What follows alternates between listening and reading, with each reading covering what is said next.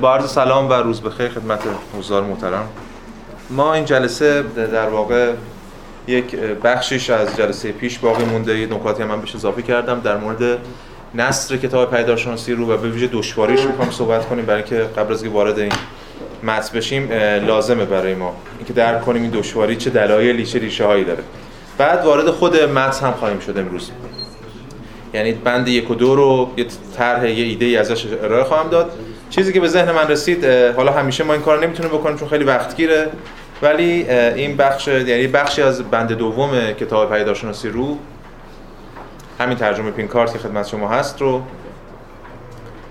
امروز میشینیم ترجمهش رو می‌بینیم و هر پنج ترجمه موجود از پیشگفتار پیداشناسی روح رو ما اینجا میایم نقد می‌کنیم با این ترجمه خودمون. یعنی تکلیفمون رو حداقل تا یه حد نسبی با بعضی از این ترجمه ها روشن می‌کنیم. همین امروز با همین نقدی که ما می‌کنیم سه تا از این ترجمه ها خود به خود غیر قابل استفاده میشه. همین نقد مختصر کفایت می‌کنه و دو تا از ترجمه ها تا یه حدی قابل استفاده. بعد دیگه ما بعدا اینجوری فرصت نمی‌کنیم وقت بذاریم برای در واقع ارزیابی ترجمه ها خب به اونم خواهیم رسید. حالا قبل از اون من بحثی می‌خواستم بکنم در مورد همین دشواری متن هگل. دشواری متن هگل خب به حال خیلی مشهور. چیزی نیستش که بخوایم ما مثلا الان در موردش صحبت کنیم. حتی میشه ارجاعات مختلفی هم داد از شارحان مختلف که همه در مورد دشواری متن هگل صحبت کردن. من فقط یه به یه نقل قولی که حالا یه کمی شاید گسترده باشه و بعضی وجود پرداخته از پینلی اشاره می‌کنم ولی خیلی بحث معروفیه دشواری متن فینلی میگه که به ویژه پیدارشناسی رو. میگه که برخلاف شرح‌های دانشنامه‌وار بعدی هگل تازه میگه خود پیدارشناسی رو هم نسبت بعدی‌ها باز دشوارتره. این درون مایه در پیدارشناسی به شیوه خلاقانه بریده بریده و کنایه‌آمیز بیان شده است.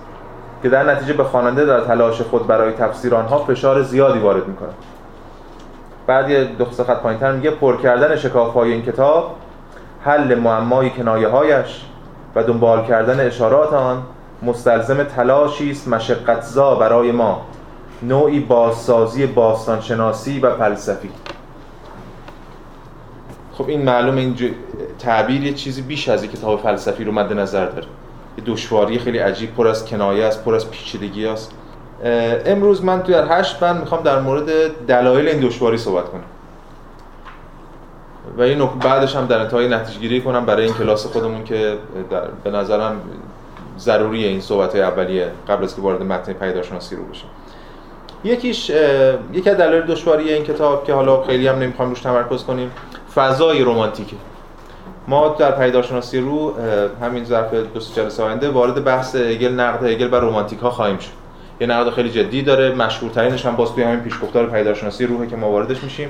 نقد رومانتیک ها و نقد به خود شیلینگ هم می‌کنند اما صرف نظر از نقدی که هگل صراحتا به رومانتیک ها می‌کنه فضای نوشتاری اون دوران در ادبیات آلمانی در فلسفه آلمانی حتی فضای در واقع زبان رومانتیک بود ما امروز در مورد زبان هم یکم صحبت خواهیم کرد. ولی این حاکمیت گفتمان رومانتیک بر فضای فکری اون دوران و همچنین فراموش نکنیم خود هگل هم ریشه های رمانتیک داشتن. هگل قبل از اینکه به ینا بیاد و هگل ینا بشه یا هگل فیلسوف بشه هگلی بوده که نزدیکتر بوده به رمانتیک ها اتفاقا منتقد خیلی سرسخت فلسفه است. می‌خواد عشق رو عشق مسیحی رو در مقابل فلسفه مثلا علم کنه یا از اون طرف رویکردهای الهیاتی که داره صراحتا منتقد رویکرد مفهومی و عقلی منتقد عقله و اینجور چیزا.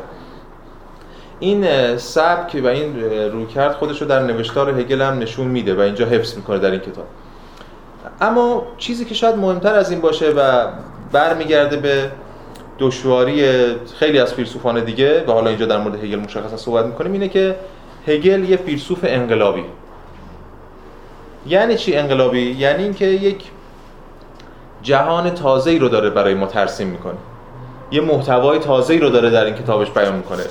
محتوایی که حالا ما نشون خواهیم داد که قبل از هگل کسی این محتوا رو به این شکل بیان نکرده بود. خب طبیعتا وقتی که یه محتوای تازه بیان میشه خود زبان دشوار مینماید. یعنی شما با یه زبان خیلی ساده شسته رفته معمولی هم بخواید یه مبحث خیلی پیچیده رو تو فیزیک بیان کنید خب زبان دشوار میشه. این لزوما رفتی به دشواری زبان نداره یا لزوما رفتی به دشوار نویسی هگل نداره. وقتی محتوای شما که می‌خواین منتقلش کنید محتوای دشواریه و دشواریش الان گفتیم به این معناست که تازه است. یعنی شما به گوشتون نخورده. انسان پیش از کانت به گوشش هم نخورده بود که سوژه می‌تونه همچین کارکرد خلاقانه و فعالانه ای داشته باشه.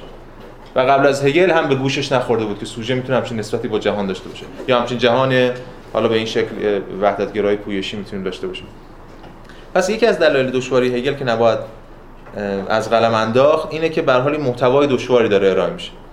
و اگر ما نفهمیدیم متن هگل رو کاری که معمولا ما می‌کنیم اینه که وقتی متن رو متن متفکر یا نویسنده رو که دشواره نمی‌فهمیم اولین واکنش ما به این نفهمیدن اینه که اینا بی معناست اینا مهمله این واکنش شاید ناخودآگاه ماست برای تن ندادن به جهانبینی جدید برای درجا زدن در همون روی کرده قبل و در مورد هگل این به, به مراتب صادقه به خاطر اینکه خب حالا همونجور که پیش هم خواهیم رفت در طول این ترم خواهید دید که هگل در از چند جنبه در چند حوزه انقلاب کرده و یک رویکرد جدید رو مطرح کرده. وقتی همه این انقلاب ها وقتی همه این رویکردهای جدید کنار هم جمع میشن خب یه متن دشواری به نظر ما میاد. روی دیگه سکه این دشواری همون انقلاب هگلی زبان تازه است. هگل سعی کرد به یک زبان تازه برسه. یک زبان یا حتی به یه معنای گرامر تازه. اون نقل قول مشهوری هست در نامه‌ای که هگل به فوس داره و احتمالا شما شنیدین. حالا من نقل این متن در واقع بخشش رو توی پاورقی کتاب لویر آورده Readings Reading of Hegel's Phenomenology of Spirit. یه نامه‌ای داره هگل به فوس که خب خیلی معروفه. فوس چون مترجم هومر به آلمانی. بعد هگل تو این نامه میگه که اولش میگه که لوتر made the Bible and you have made the Homer speak German. لوتر بایبل رو یا کتاب مقدس رو به آلمانی صحبت کردن واداشت. و تو حالا یا شما هومر رو. بعد میگه که this is the greatest gift which can be given to a people. این بزرگترین مثلا هدیه است یا موهبتی است که می‌توان به یک ملت داد. و بعد صحبت می‌کنه در مورد اینا. بعد جلوترش میگه که if you wish to forget these two examples حالا اگه می‌خواین این دو تا مثال رو فراموش کنیم I still want to say of my own efforts that I will try to teach philosophy to speak German. من همچنان می‌خوام که این بیان کنم اون ایفورت خودم اون جد و جهد خودم اون تلاش خودم که I will try to teach philosophy to speak German. من می‌خوام به فلسفه بیاموزم که آلمانی حرف بزنم. یعنی قبل از اون فلسفه آلمانی حرف نمی‌زد. چرا؟ چون که زبان فلسفه قبلش که خب لاتین بود بعد در دنیای زبان فرانسه و زبان انگلیسی بحث داشت می‌کردن توی عقلگرا و تجربه گرا. آلمانی زبان تغزل زبان شعر.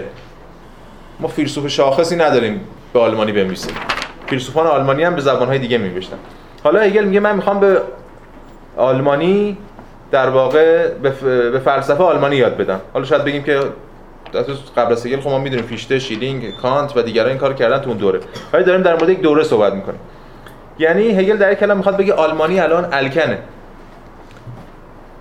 نمی‌تونه به فلسفه حرف بزنه. به زبان فلسفه یا فلسفه به زبان آلمانی حرف بزنه. چرا؟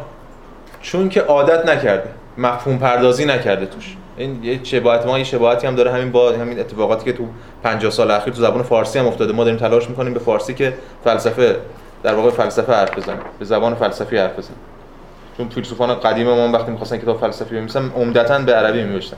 عربی مثل لاتین مثلا اینجا بوده. و بعدش هم میگه میگه که اگه این من نهایتا بتونم این کار انجام بدم اون وقتش که اون وقت هستش که دیگه خیلی سخت میشه برای اینکه هر مزخرفی هر حرف محملی بتونه خودش رو به مسابقه تموم شده. نه نه نه نه نه می‌ذارم. خیلی ممنون لطف کرد هر حرف محملی دیگه نمی‌تونه خودش رو به مسابقه پروفاند سپیچ یک سخن مثلا عمیق جلوه بده. به این نکته ای که هگل اینجا تو نامش به فوس میگه اینو ما توی خود زبان هگل هم می‌بینیم. یعنی هگل داره با یک زبان جدید خلق می‌کنه. با اون بازیایی که با کلمات می‌کنه معادل سازی ها می‌کنه و همچنین حتی خود نحو رو جابجا می‌کنه. پیدارشناسی روح یک چیزی بین شعر و نثر خیلی جاها هرچند آخرش هم خب واقعا با شعر تموم میشه کتاب. این رو همچنین باید مد نظر داشت. این باعث میشه که دشواری زبان هگل در واقع بهش اضافه بشه. همچنین صرف نظر از زبان و محتوا هگل یک روش جدیدی هم ابداع کرده. همون روش که ما بهش خواهیم گفت مرور دیالکتیک. ولی خب باید یاد بگیریم که دیالکتیک چیه. دیالکتیک رو در واقع سعی می‌کنیم تصوراتی که از دیالکتیک وجود داره تا حد زیادی تعدیل کنیم و مورد انتقاد قرار بدیم به خاطر که به دیالکتیک هگلی برسیم که با دیالکتیک های دیگه الان خلط شده. روش هگل هم یه روش تازه است. یه روشی که قبل از هگل نبوده. دیالکتیک بوده از دوران سقراط افلاطون و به بعد. ولی به این شیوه که هگل به کار برده و برده این رو در ساعت هستی شناسی اونتولوژی و اینو تبدیل کرده به نه نه صرفا شناخت حقیقت بلکه خود قانون حاکم بر خود جهان خود ابعاد جهان در واقع در تمام حوزه فرایند پیشرویش دیالکتیکیه و این جور چیزا که حالا ما در مورد صحبت خواهیم کرد. اینم بسیار مهمه که حتی روش استدلالی ما که تا حالا عادت کرده بودیم بهش در فلسفه که روش استدلال مبتنی بر استنتاج متعارفه که از منطق ارسطویی در میاد اینجا هگل داره روش دیگری رو می‌سازه. و ما می‌دونیم بعد پیداشناسی رو مال 1807 11 سال بعد که هگل کتاب علم منطقش رو میمیسه یه منطق جدید که در واقع در مقابل منطق ارسطوییه اصلا امتحان تناقض و هگل به اون شکل سابق نمیپذیره و یه منطق جدید وضع می‌کنه. پس روش هگل هم باز انقلابی روش هگل هم متفاوته و به همین دلیل فهمش برای ما دشوار و دشوارتر میشه. یعنی هر کدوم از اینا من ذکر می‌کنم به خاطر اینکه نشون میده چقدر سر زدن با هگل دشواره. اما در کنار همه اینها هگل یه رندی هم داره که از قصد هم دشوار میویسه یعنی یه دشواری عمدی هم توی هگل هست. اونم باز یک دلیل خیلی مشخصی داره. خود هگل یه جایی اشاره می‌کنه همون اشاره در واقع اون جمله معروف اقلیدوسه که راه شاهانه‌ای برای فلسفه برای هندسه وجود ندارد. هگل هم معتقد راه شاهانه‌ای برای فلسفه وجود نداره. هر کسی نمی‌تونه بیاد فلسفه رو باز کنه بخونه بفهمه. این به این معنا نیست که فلسفه هگل نخبه گرایانه است نه. ولی هگل خیلی تلاش می‌کنه که تن نده فلسفهش به عوامانه شدن. یک جور پادزهر در مقابل عوامانه شدنه. یعنی نمیشه هگل رو یک شبه خوند و فهمید. یک فرایندی. چون هگل می‌خواد شما این فرایند رو طی کنید. الان در مورد متن پیشگفتارم که واردش میشیم هگل همون ابتدا به همین اشاره می‌کنه. یه نقل قولی هم از استرن بخونم که صراحتا میگه. میگه همان گونه که بسیاری از مفسران گله کردن ظاهرا هگل به عمد کاری کرد که فهم مقدمات اثرش تا زمانی که پیدارشناسی به منزله کل تجربه نشده است بسیار دشوار باشه. یعنی شما هیچ وقت هیچ بخشی از این کتاب رو به تمامی نخواهید فهمید.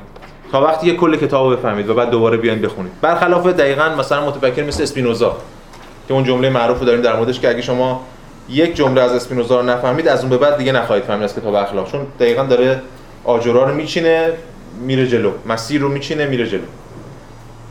یعنی شما با هر مرحله رو کامل بفهمید تا بتونید مرحله بعد رو فهم کنید و پیش برید. ولی هگل اینجوری نیست. حالا ما به روش پیدارشناسی برسیم بیشتر در صحبت می‌کنیم یک روش خطی نداره. به همین دلیل اینکه ما بیایم مثلا پیشگفتار رو بخونیم و بفهمیم کلی کتاب چه خبره همونجور که هفته پیشم اشاره کردم مورد انتقاد هگل.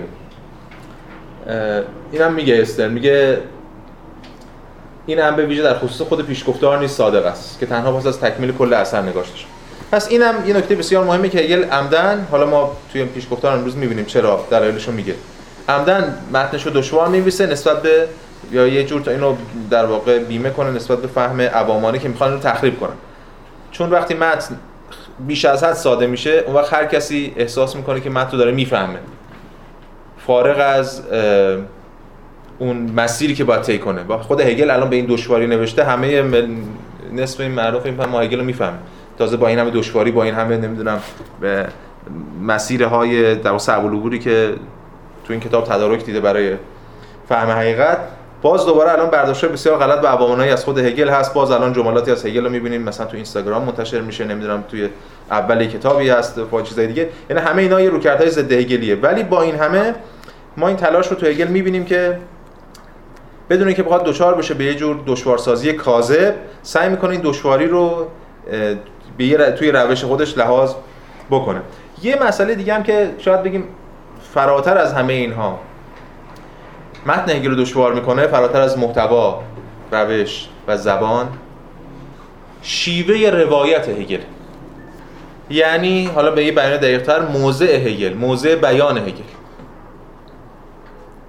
کتاب های فلسفی من یه اشاره هم هفته پیش داشتم حالا الان یکم بیشتر بستش میدیم. کلاس کتابای فلسفی عمدتا یک موضع بیان واحد داره. یعنی کسی که داره حرف می‌زنه انگار در این کتاب از اول تا آخر یه جاست. معمولا از جایگاه خداگونه. جایگاه ارباب معرفت جایگاه دانش مطلق. مثلا اسپینوزا رو شما بخونید دیگه از اون اول شروع کنه تعریف می‌کنه.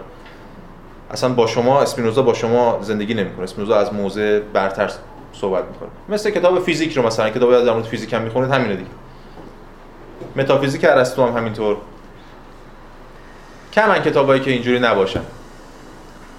که این جایگاه برتر نباشه. مثلا افلاطون در محاورات خودشون دیالکتیک سقراطی رو احیا می‌کنه برای اینکه موضع گوینده در واقع داره دیالکتیکی. پس ولی هفته پیشم اشاره کردم دیالکتیک هم دیالکتیک سوریه. در هگل یکی از اتفاقات مهمی که میفته و در مواجهه با خود متن هگل برخلاف این شهرها که همه سعی می‌کنن هگل خیلی مدون راه بدن ما واقعا نمی‌فهمیم نمی‌فهمیم هگل داره از چه موضعی صحبت می‌کنه. هر جمله‌ای که در این کتاب بیان میشه شما نمی‌دونید هگل موافقش یا مخالفشه چون همون لحظه که موافقشه امکان داره لحظه بعد مخالفش باشه این شناور بودن موضع هگل چون که هگل از موضع ارباب معرفت دانای کل صحبت نمی‌کنه در این کتاب. هگل داره با خود حقیقت پیش میره. یعنی در این سطح یه حقیقت رو بیان می‌کنه و همون لحظه که اون رو بیان می‌کنه انگار خود حقیقته. اما دقیقه بعد که داره اون رو نقد می‌کنه اون تبدیل به امر کاذب میشه بعد حقیقت بعدی و بعد حقیقت بعدی. به همین دلیل شما واقعا تو این کتاب از جای گیج میشین که هگل خودش چی می‌خواد بگه؟ موضع خود هگل چیه؟ و این گفتم یکی از مضحک ترین کارها مثلا در مورد این کتاب و تو آثار دیگه هگل اینه که ما هگل رو جمله قصاری بفهمیم. یعنی میگه هگل دو نقطه اینو گفته. بعد بگیم جمله هگله.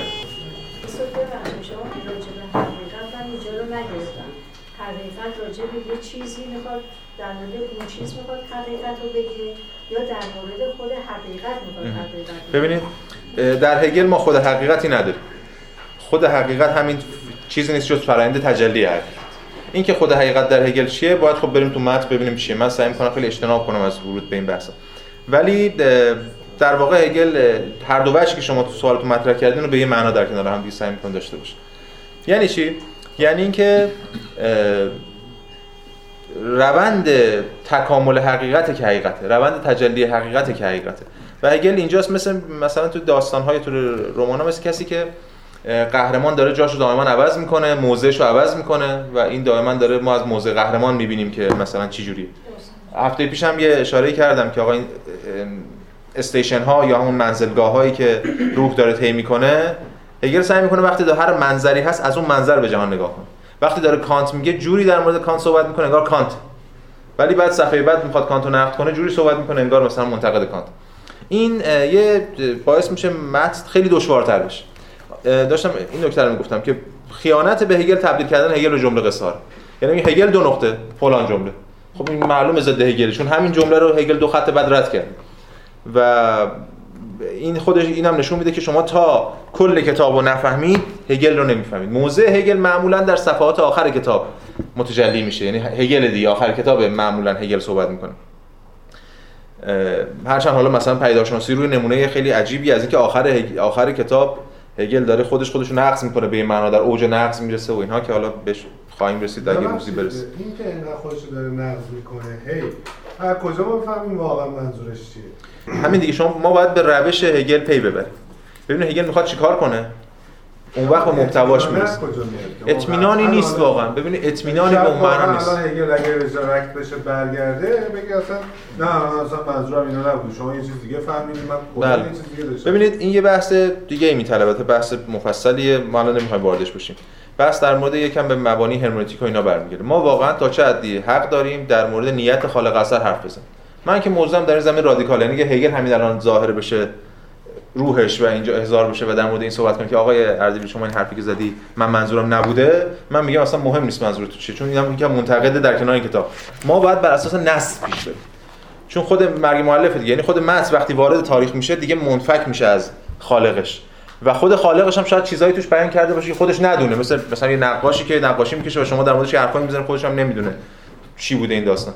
ما متن رو مستقل بررسی می‌کنه اما این به معنی نیست که متن مطلقاً منفک از زمان است. ما نویسنده رو می‌شناسیم زمانه رو می‌شناسیم و سعی می‌کنیم با اونای نوری به اثر بتابونیم.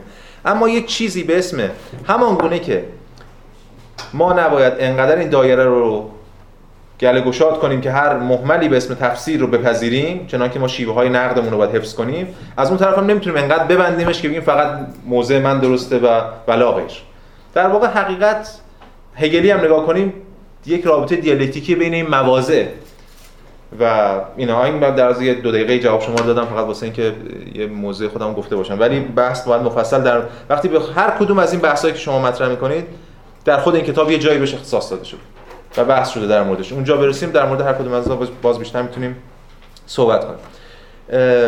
یه نکته دیگه هم که حالا هفته پیشم اشاره کردم الان هم کنار این مجموعه اضافه کنم فقدان تعریف.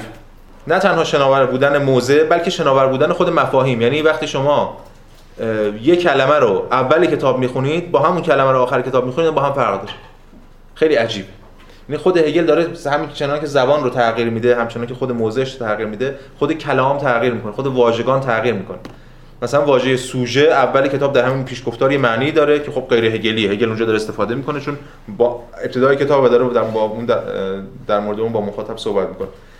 اما به مرور ما می‌بینیم که همه مفاهیم تغییر می‌کنه. مفهوم جوهر در پیشگفتار یک کارکرد objective داره ولی به مرور ما می‌بینیم که جوهر subjective میشه در هگل و چیزای دیگه. پس این شناور بودن مفاهیم خیلی مهمه. حالا باز ما یه نقل قولی بود بیارم از دونت که البته بخش توی همین کتاب آگاهی خودآگاهی آوردم که دونت میگه که آنان برای درک چیزی که در نظرشان فقط آشفتگی هزیانآمیز جلوه می‌کند باید در منطق کهن خود بازبینی کنند و از انکار تحول دست بکشن یکی از دلایلی که ما دوست داریم تعاریف ثابت باشه اینه که ما دنبال بیکامینگ نیستیم دنبال بینگیم هم هفته پیشم اشاره کردیم. یه چیز ثابتی باشه تکلیف روشن باشه. حتی قایت راهمون هم یه چیز ثابتیه. یعنی تهش می‌خوایم برسیم به یه حقیقتی که اونجاست. ما نمی‌دونیم. حالا یه بعضیا می‌دونن ما نمی‌دونیم. و ما می‌خوایم بریم به اون برسیم و اونو بشناسیم. اصلا خود مفهوم آگاهی به معنای رسیدن به ابژه ثابت. خب هگل اینا رو رد کرده. به همین دلیل مفاهیمش و تعاریفش هم دائما در حال حرکتن. فاهمه امور را معین می سازد و این برای انسان ناگزیر است. اما بر تعینهای خود بیش از حد پافشاری می برزد. ولی زندگی از این زندانهای جزمی می گریزد زنجیر مفاهیم را در هم می شکند تعریفها را متلاشی می سازد و قلبهای سفت و سخت شده را خرد می کند در پرتو مرگ و نوزایی در پای بتهایی که فاهمه برپا می کند مجلس عیش پرهیاهویی به راه می اندازد. این بتها را واژگون می‌سازد. هگل زمان را برای در هم شکستنشان مناسب می‌داند. آنها چیزهای پایان پذیرند باید به وجودشان پایان داد. این جمله دونت خیلی به نظرم گویاست وقتی با ترجمه خوب شهید محمد جعفر پوینده.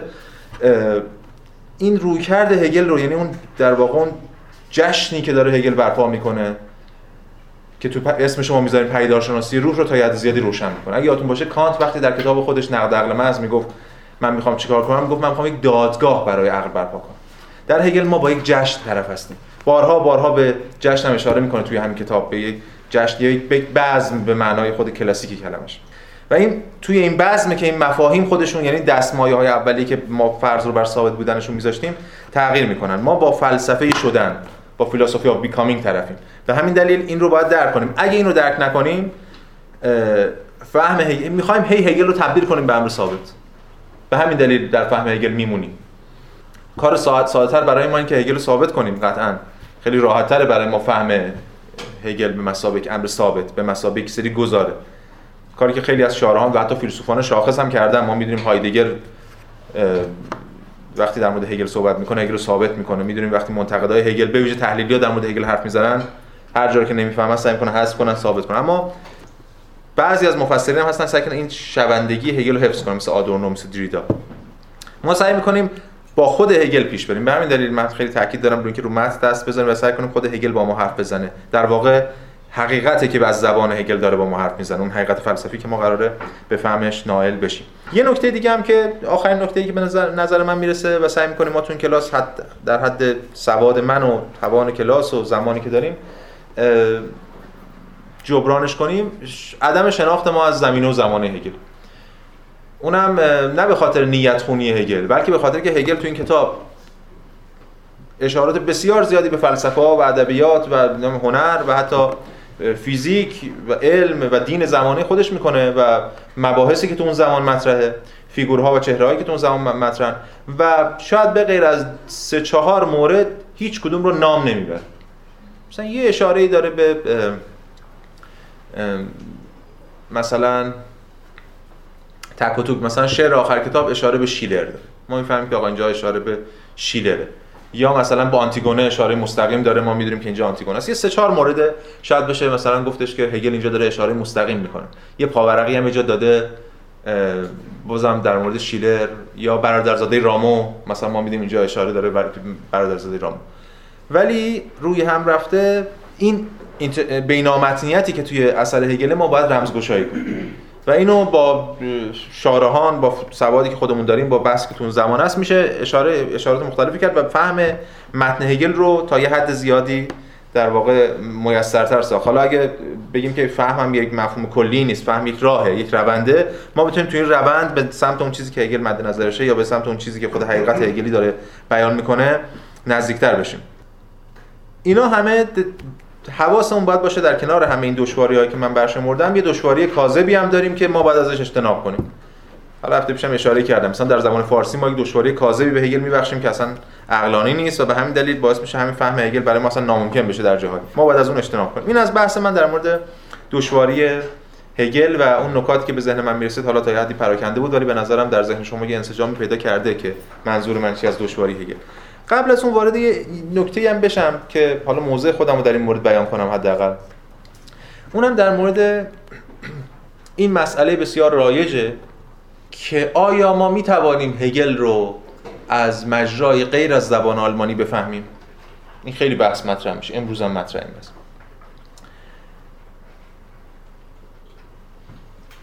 یعنی این رو کرد که مثلا اگر آلمانی به هگل رو با متن آلمانیش نخونیم اصلا هگل رو نخواهیم فهمید.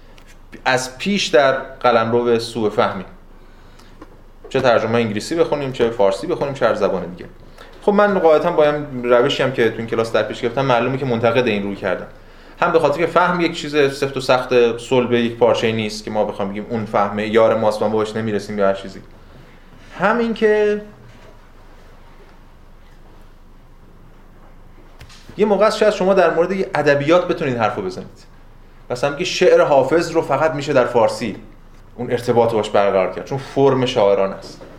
هگل هم البته فرم شاعرانه داره فرمی از این سبکی از آن خودش داره. در گفتیم به زبان آلمانی می‌خواد فلسفه ببرزه. اما آیا اون حقیقتی که هگل داره میگه اون عقلی که هگل میگه اون روحی که هگل میگه عقل آلمانی روح آلمانی فلسفی آلمانیه؟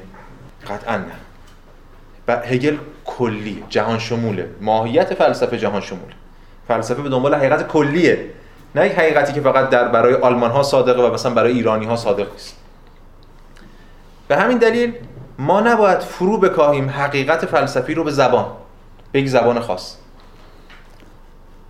یعنی اگر شما از مجرای زبان آلمانی به هگل نگاه نکنید امکان نداره هگل رو بفهمید. یعنی این همه تلاش که در زبان‌های دیگه شده به زبان انگلیسی، فارسی، نمی‌دونم ایتالیایی، فرانسه، چیزای دیگه شما بخونید این هگل فهم براتون حاصل نمیشه. و مثلا شما اگه بخواید کیهگور بخونید باید برین دانمارکی یاد بگیرید احتمالاً این یک تصور غلطی. هرچند قطعا وقتی ما همین تو همین جلسات هم ما با متن آلمانی سرکله خواهیم زد. قطعا اگر ما بتونیم هگل آلمانی بخونیم نمی‌دونم بتونیم یه درکی از زبان آلمانی داشته باشیم چه بهتر که بتونیم هگل آلمانی بخونیم. ولی ما باید شرایط خودمون در نظر بگیریم. مثالی که من معمولا می‌زنم تو این شرایط البته خب یه مقدار آزارنده هم هست ولی برمیگرده به این خصلت ما. نمی‌دونم بگیم خصلت جهان سومی چی بگم. یه جور مثالی که من می‌زنم یه جور به معنای حالا خیلی منفیش نگیریم. که دنبال کلمه بهترم باشه مثلا تازه به دوران رسیدگی اینجوری. بهتر فرض کنید یه آدمی از یک روستایی حالا روستاییان همه روستا ما هستن کار به اون وجهش نداره از این روستایی پا میشه میاد شهر و یه دفعه شهر تهران رو می‌بینه کلی اینجا پله برقی نمی‌دونم ماشین نمی‌دونم آپارتمان. بعد میبرنش توی آپارتمان تو شمال شهر بعد میگه عجب آپارتمان میاد تو آسانسور میره تو آسانسور بعد برمی این فرض کنید آدم اینو بگه که این آسانسورش حیف واقعا آسانسور خوب نیست آکواریوم نداره. نقد هایی که میشه تو وضعیت ما در مورد اینکه شما حتما باید آلمانی هگل بخونه از این جنس. ما 100 سال تازه اصلا فهمیدیم غرب چی و مدرنیته چی و حالا الان یه عمر در مورد در 50 60 سال در مورد هگل حرف زده میشه حالا به خاطر بحث مارکسیسم و اینا. و بعد ترجمه های درستی از هگل نداریم از دهه مثلا اواخر دهه 80 داره یک ترجمه های از هگل چک میگه اونم نصف بیشتر اصلا غیر قابل فهم و غیر قابل خوندنه. و بعد شما تو این وسط دارین یه مثلا یه متن هگل رو دارین به زبان انگلیسی می‌خوایم بخونید یا حتی به فارسی می‌خوایم بفهمید یا بازنمایش کنید یکی برمیاد به شما میگه آقا اینجا حتما باید شما آلمانی بدونید. این مثل اون آکواریوم میمونه یعنی چی؟ یعنی اینکه ما الان نداریم و از همه مهمتر اینکه حالا ما امروز خواهیم دیدین تجربه های زبان آلمانی رو ما امروز نشون میدیم که چه تجربه های تجربه های در واقع موفقی بوده و چه نقدهایی میشه بهش وارد کرد. و اتفاقا ترجمه قابل استفاده از هگل الان در حال حاضر ترجمه که از آلمانی برنگشته. یعنی ترجمه که از فرانسه برگشته. این یه نکته بسیار مهمی. هرچند میگم باید مد نظر قرار داشت داد که آلمانی خب برای متن اصلی بوده که هگل نوشته اما اتفاقا همونجوری که تو نقد عقل محض کانت در ویراستاری اون کتاب نقد عقل محض اشاره کردم توی مقدمه ویراستارم هم یه دو پاراگراف بهش اختصاص دادم در مقابل همین نقدها که آقا گفتن آقا این اصلا کانت نیست چون از آلمانی برنگشته. مسئله بر اینه که ما در حد توان خودمون اتفاقا می‌تونیم از شارهان دیگه استفاده کنیم. شما توی بس سنت یک شارح قرار می‌گیرید. مثلا تو زبان انگلیسی پینکارد یه شارحه یه سنته. برآمده از یه متفکرای دیگه. شما می‌تونید در اون سنت قرار بگیرید و از اون سنت هگل بفهمید. به من دیگه بیشتر از این بحث رو ادامه نمیدم ولی خیلی این خطر وجود داره که ما بعضی موقع دچار توهم بشیم که همین دیگه. در این حد که دچار توهم بشیم که آقا هر کس از اول آلمانی ندونه اصلا نمی‌تونه هگل بفهمه. اینا معمولا از طرف کسانی مطرح میشه خب آلمانی می‌دونن و بیشتر به این معنا نیستش که مثلا قراری کاری برای هگل بشه. معمولا برای هیچ کاری نکردن. معمولا از طرف کسایی مطرح میشه که شما تا آلمانی ندونید نمی‌تونه هگل مثلا ترجمه کنید. بعد خب نگاه می‌کنیم این 50 سال تو این مملکت خب هگل ترجمه نشده درست بدید می‌فهمید خود اون افرادی که اینا میگن خودشون ترجمه نمی‌کنن. خودشون فقط دارن مرعوب می‌کنن فضا رو که اون اتوریته خودشون نشکنه که خود به حال اینم موضع منه. در موضع تندیه می‌دونم ولی خب به حال بر اساس همین موضعی که من دارم کارامو انجام میدم توی همین فضای فعلی. اون وقت توی یه همچین حالتی اون کاری که هگل می‌خواد بکنه دست نمیره؟ ببینید هدف اصلی هگل این باید هدف اصلی هگل چیه. هدف اصلی هگل کار با زبانه هدف اصلی هگل فلسفه است. اگه هدف اصلی هگل کار با زبانه هگل خب اهل ادبیات اهل فلسفه نیست. ببینید بحث بر سر اینه. بعد در ضمن وقتی ما در مورد زبان صحبت می‌کنیم به ویژه قرن 20 که بحث زبان و اینا مطرح شده با زبان که ما میگیم منظور زبان آلمانی یا ایکس ایگرگ نیست. منظور زبان به طور کلیه منظور لوگوس این لوگوس ساعت عقل چیزی فراتر از این زبان یا اون زبان. مگر اینکه بعضیا بگن مثلا ما عقل شرقی داریم و اونور یه عقل غربیه. حالا تا عقل غربی هم باز میشه فهمید. اگه میگیم عقل آلمانی داریم یا عقل انگلیسی داریم یا عقل فرانسه من اینا رو خیلی نمی‌فهمم. حتی عقل شرق غربی هم نمی‌فهمم ما یه عقل داریم دیگه. عقل هم یه سری در واقع مقتضیاتی داره. میشه نقدش هم کرد ولی با توجه مقتضیات خودش چیزی اسم عقل شرقی که نداریم به من. به همین دلیل اون بحثی هم که شما مطرح می‌کنید نقدی برای این رو کرده که من مطرح کردم محسوب نمیشه. اینا همه رو گفتم برای اینکه قبل از که وارد متن هگل بشم به یک نکته اشاره کنم. توی کلاس های دیگه بعضی دوره های دیگه به ویژه دوره کانت هم احتمالا اشاره کردم. بعضی از شما شاید شنیده باشین رو کرد ولی من باید اول این ترم در واقع قبل از وارد متن هگل بشیم به حتما به این نکته اشاره بکنم. اونم اینه که با توجه به همین حرفی که زده شد معلومه که ما کار ساده در پیش نداریم. فهم هگل حالا فهم پیداشناسی رو یک کار بسیار دشوار طاقت فرساست. و اگر کسی واقعا می‌خواد ببینه که تو این کتاب چه خبره و هگل چی میگه و یکم آشنا میشه با هگل اینا این مسیری که ما داریم میریم یعنی این دوره به درش نمی‌خوره. آزار بیش از حد داره. دشواری بیش از حد داره. باز یه مثالی من معمولا می‌زنم شاید شنیده باشین. اینه که ما نباید دشواری کاذب رو تحمل کنیم. ما وقتی دشواری باید تحمل کنیم که بیارزه که در راستای هدفمون باشه. مثلا حالا بازی مثالی که من معمولا می‌زنم. مثلا فرض کنید الان به شما بگن که یک تخت پاکانیه مثل این عین همین. بالای کوهیه و اون شما باید چند روز تو راه باشین اونجا سرمایه بسیار زیاد داره چند تا ایستگاه داره. شاید هم برسین شاید هم نرسین. بمیرید تو راه شاید هم زنده بمونید. برید و اون تخت پاکان رو بیارید. خب شما میگید که من مگه مریضم تخت پاکن همینجاست دیگه همین رو استفاده می‌کنم. اصلا دلیل نداره آدم به خاطر تخت پاکن همه راه ولی یه موقع نه میگن که شما مثلا در شرف مرگ هستین یه بیماری دارین تا دو هفته دیگه احتمالاً مثلا بمیرید. یه گلی هست بالای اون کوه که باز راهش همین صعب العبوره و بر از برف امکان شما در راه بمیرید. تازه به اون گل هم برسین احتمال داره که اون گله جواب نده یعنی درمان نکنه. ولی تنها امکان شماست. من باشم میرم. هر کسی باشه میره. یعنی تنها امکان ماست. اگر ما هگل رو محض تفنن بخوایم بهش نگاه کنیم حالا همه میگن هگل ببینیم هگل چیه. خب این دشواری کاذب. چیزهای دیگه برای تفنن هست. اما اگه واقعا اضطرار رو حس می‌کنیم یعنی قبل از هگل فلسفه و به طور کلی تمدن دوچاری انصدادیه که امکان داره بتونه هگل به ما کمک کنه برای خروج از این انصداد. همون چیزی که در مورد کانت هم ما میگیم مثلا. رئالیسم دچار بنبسته و کانت شاید یک کورسوی از امید به ما بده. همونجور که ما می‌بینیم خب یه راهی رو باز می‌کنه ولی نمی‌تونه تمومش کنه. هگل ادامه اون راه مثلا.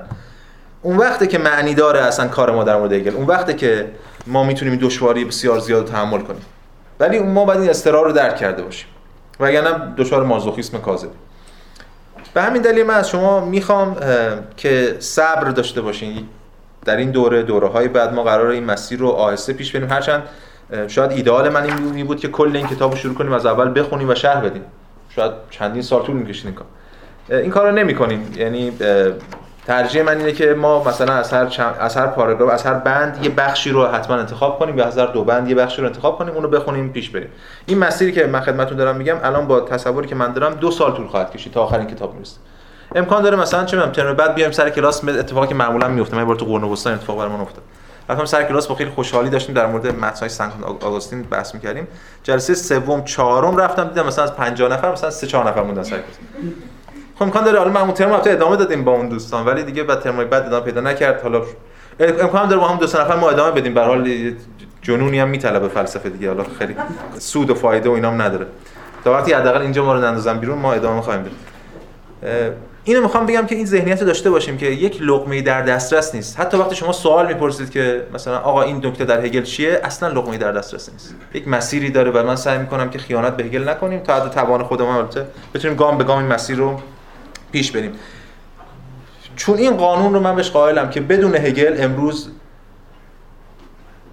مشکلات فلسفه همچنین مشکلات تمدنی مشکلات جهانی شما موضوع من آشنا هستید. من معتقدم هگل برای تمدن ما چه دستاوردهایی داره.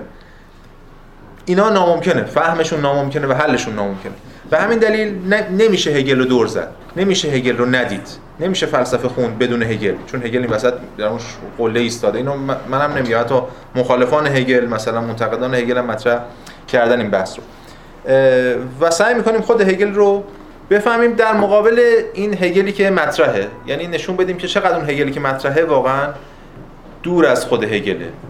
خیلی دم دستیه خیلی تفننیه یا خیلی شاید بگیم به بیان دیگه خیلی وسیله نگاه در واقع هگل همواره اصالت نداره. هگل وسیله برای مارکس هگل وسیله برای کسی دیگه. و به همین دلیل هگل بعد فهمیده شده. یا حالا در یه سطوحی از فهم اولیه ما با هگل طرف شدیم در تاریخ همین 50 60 سال اخیر که اسم هگل در زبان هاست. هرچند ما می‌دونیم که اولین بار نام هگل رو اون کونتو گوبینو روایت می‌کنه. مثلا حتی چند سال بعد از مرگ هگل که میگه شاهزادگان قاجاری از هگل از من می‌پرسن از اسپینوزا و این. ولی در همون قرن 19 ولی در این سالهایی که ما اخیرا در این نیم قرن اخیر بیش از نیم قرن اخیر که با هگل سر کله زدیم یه تصوری داشتیم از هگل. حالا من سعی می‌کنم که اگه اجازه بدیم خود هگل حرف بزنه اجازه بدیم به هگل که صدای خودش رو بشنویم و گام به گام به خودش پیش بریم. امیدوارم که بتونیم یه طرح دیگری از هگل یا حداقل یه طرح جامع‌تر از هگل ارائه بدیم. بسیار خوب. این از مقدمات من در مورد این جلسات. حالا میریم وارد خود متن هگل میشیم تو این فرصتی که داریم. همونجوری که خدمتتون گفتم سه تا ترجمه است از کتاب پیدارشناسی رو ترجمه بیلی که ترجمه خب به حال منسوخی الان ایرادات فاحشی داره ترجمه میلر ترجمه معتبرتریه که الان هم اکثرا توی منابع مختلفش ارجاع میدن. اما ترجمه پینکارت که ترجمه جدیدتری فایل پی هم در اختیار شما قرار گرفته. ترجمه که مبنای اصلی ما در این دوره است. و حالا اگه فرصت شد ترجمه های دیگر رو حالا به ویژه ترجمه میلر رو هم انتقاد می‌کنیم یا تفاوت‌هاش رو نشون خواهیم کتاب یه پیشگفتاری داره. این این پیشگفتار کتاب رو ما می‌دونیم که هگل بعد از پایان کتاب نوشته. و اینجاست که دیگه اسم کتاب علم تجربه آگاهی نیست. ببینید چون نسخه اولی که در کتاب هست یعنی نسخه آلمانی اولی کتاب نوشته system of science نظام علم. بخش اول پدیدارشناسی رو که هفته پیش ما دیدیم متن دیدیم. نظام علمی بخش اول پدیدارشناسی رو. بعد از اینکه فهرست هست فهرست تموم میشه باز ناشر نوشته first part science of the experience of, the, of consciousness. علم تجربه آگاهی. یعنی خود ناشرم هنوز نمی‌دونسته واقعا اسم کتاب چیه. اونجا میگه first part, part phenomenology of spirit. اینجا میگه first part science of the experience of consciousness. و خود هگل هم ناراضی از این داستان که بعد چاپ بعدی اسلام میشه. این بخش این علم تجربه آگاهی حذف میشه. بعد بلافاصله وارد پیشگفتار میشه. همون ابتدای پیشگفتار هگل ببینید چی رو شروع می‌کنه. میگه که من پیشورز می‌گیرم که شما متن رو دارید یا دیدید. همون فعلا بنده یک دیگه. برای بند ما بند بند میگیم که دیگه شما هر جا خواستید چون میلر هم خوشبختانه برخلاف خیلی دیگه این بنده رو آورده.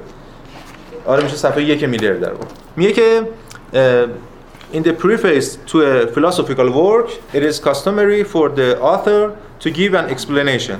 در ببینید قبل از اینکه اصلا بحث کنه در مورد هیچ چی در مورد اینکه کتاب چیه می‌خوام چیکار کنم در مورد خود preface صحبت می‌کنه. ماهیت پیشگفتار. میگه در پیشگفتار یک اثر فلسفی این خیلی رایجه که برای نویسنده که یک explanation ی بده یک تبیینی ارائه بده توضیح ارائه بده. توضیح چیه؟ توی اون خط تیرای معترضه آورده. Namely یعنی an explanation, explanation of his purpose in writing the book یک شرحی یا حالا توضیحی در مورد هدف خودش از نوشتن این کتاب. تو پیش گفتم معمولا اینو میگم. من چرا این کتاب می‌نویسم؟ همون چیزی که شاید بشه بگیم یه بخشی از اون پروبلماتیکه his motivations behind it. اینم باز پروبلماتیکه اون انگیزه هایی که اون پشت داره پشت این نوشتن این کتابه. انگیزه هم چیه؟ قرض هم چیه؟ And the relations it bears to other previous or contemporary treatments of the same topics.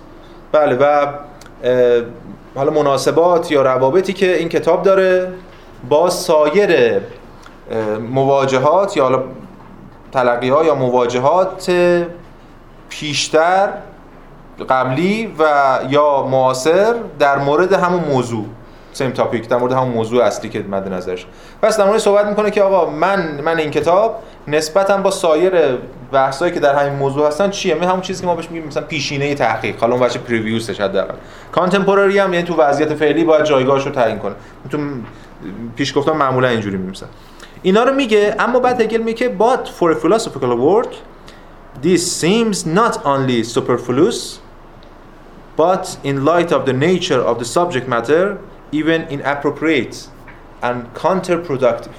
میگه اما برای یک اثر فلسفی این نه فقط سوپرفلوس چی بگیم؟ مثلا زاید گذاف به نظر می‌رسه بلکه در این در پرتو مثلا یا به واسطه از رهگذر در پرتو ماهیت خود موضوع موضوع بحث موضوع هم subject matter حتی نامناسب.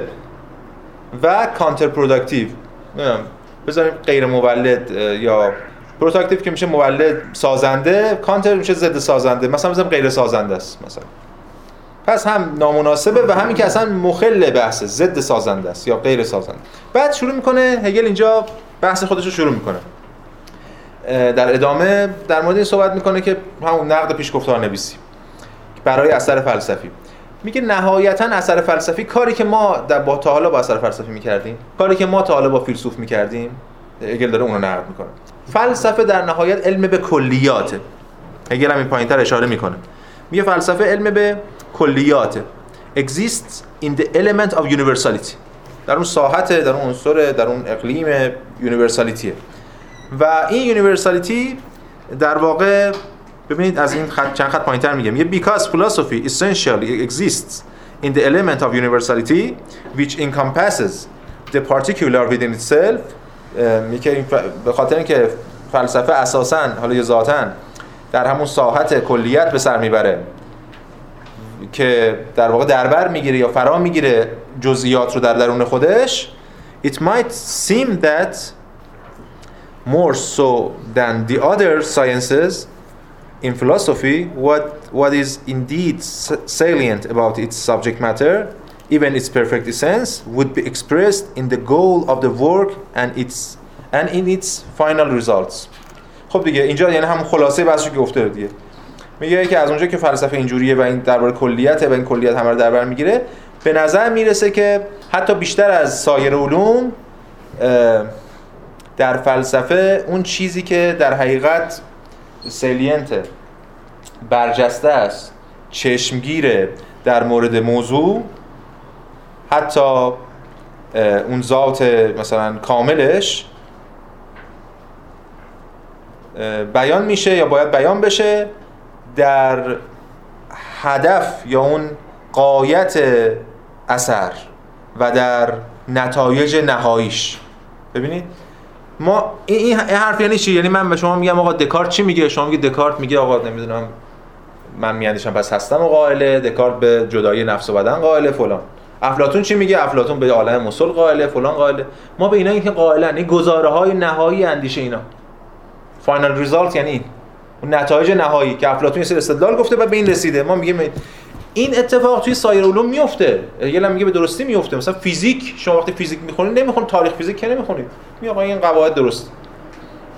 یا ریاضیات کسی که می‌خونه تاریخ ریاضیات نمی‌خونه که. چگونگی شکلگیری این علم رو نمی‌خونه. قواعد رو از معمولا ساده ترین ها و اون اتمیک مثلا ساده ترین ها و ابتدایی ترین عناصر شروع می‌کنه میاد مثلا از جزئی به کلی می‌رسه. هگل مثالی هم که بعدش می‌زنه همینه در مورد آناتومی. میگه در مورد آناتومی اینجوری شما دیگه نمی‌خواد در مورد شکل گیری هر کدوم. شما اینا رو منفک از هم دیگه می‌فهمید. مثلا میگه عصب چجوری کار می‌کنه عضله چگونه کار می‌کنه و اینا. اما مسئله بر که این علوم ماهیتا بنابر اینه که غیر تاریخی و غیر مفهومی باشه. علم فیزیک به نظر یک فیزیکدانی که داره اون رو به مسابقه حقیقت تدریس می‌کنه غیر تاریخی. یعنی این مهم آب در 100 درجه در فشار ثابت به جوش میاد. چه امسال باشه چه 100 سال دیگه باشه. دعوی اینا اینه که غیر تاریخی. البته هگل سراغ این که این دعوی غیر تاریخی اینا رو زیر سوال ببره میره که همه اینا تاریخی هن. و همه اینا مفهومی هن. این جلوتر تو کل این کتاب بحث همین هست. ولی فعلا می‌خواد بگه آقا فلسفه از اینا نیست.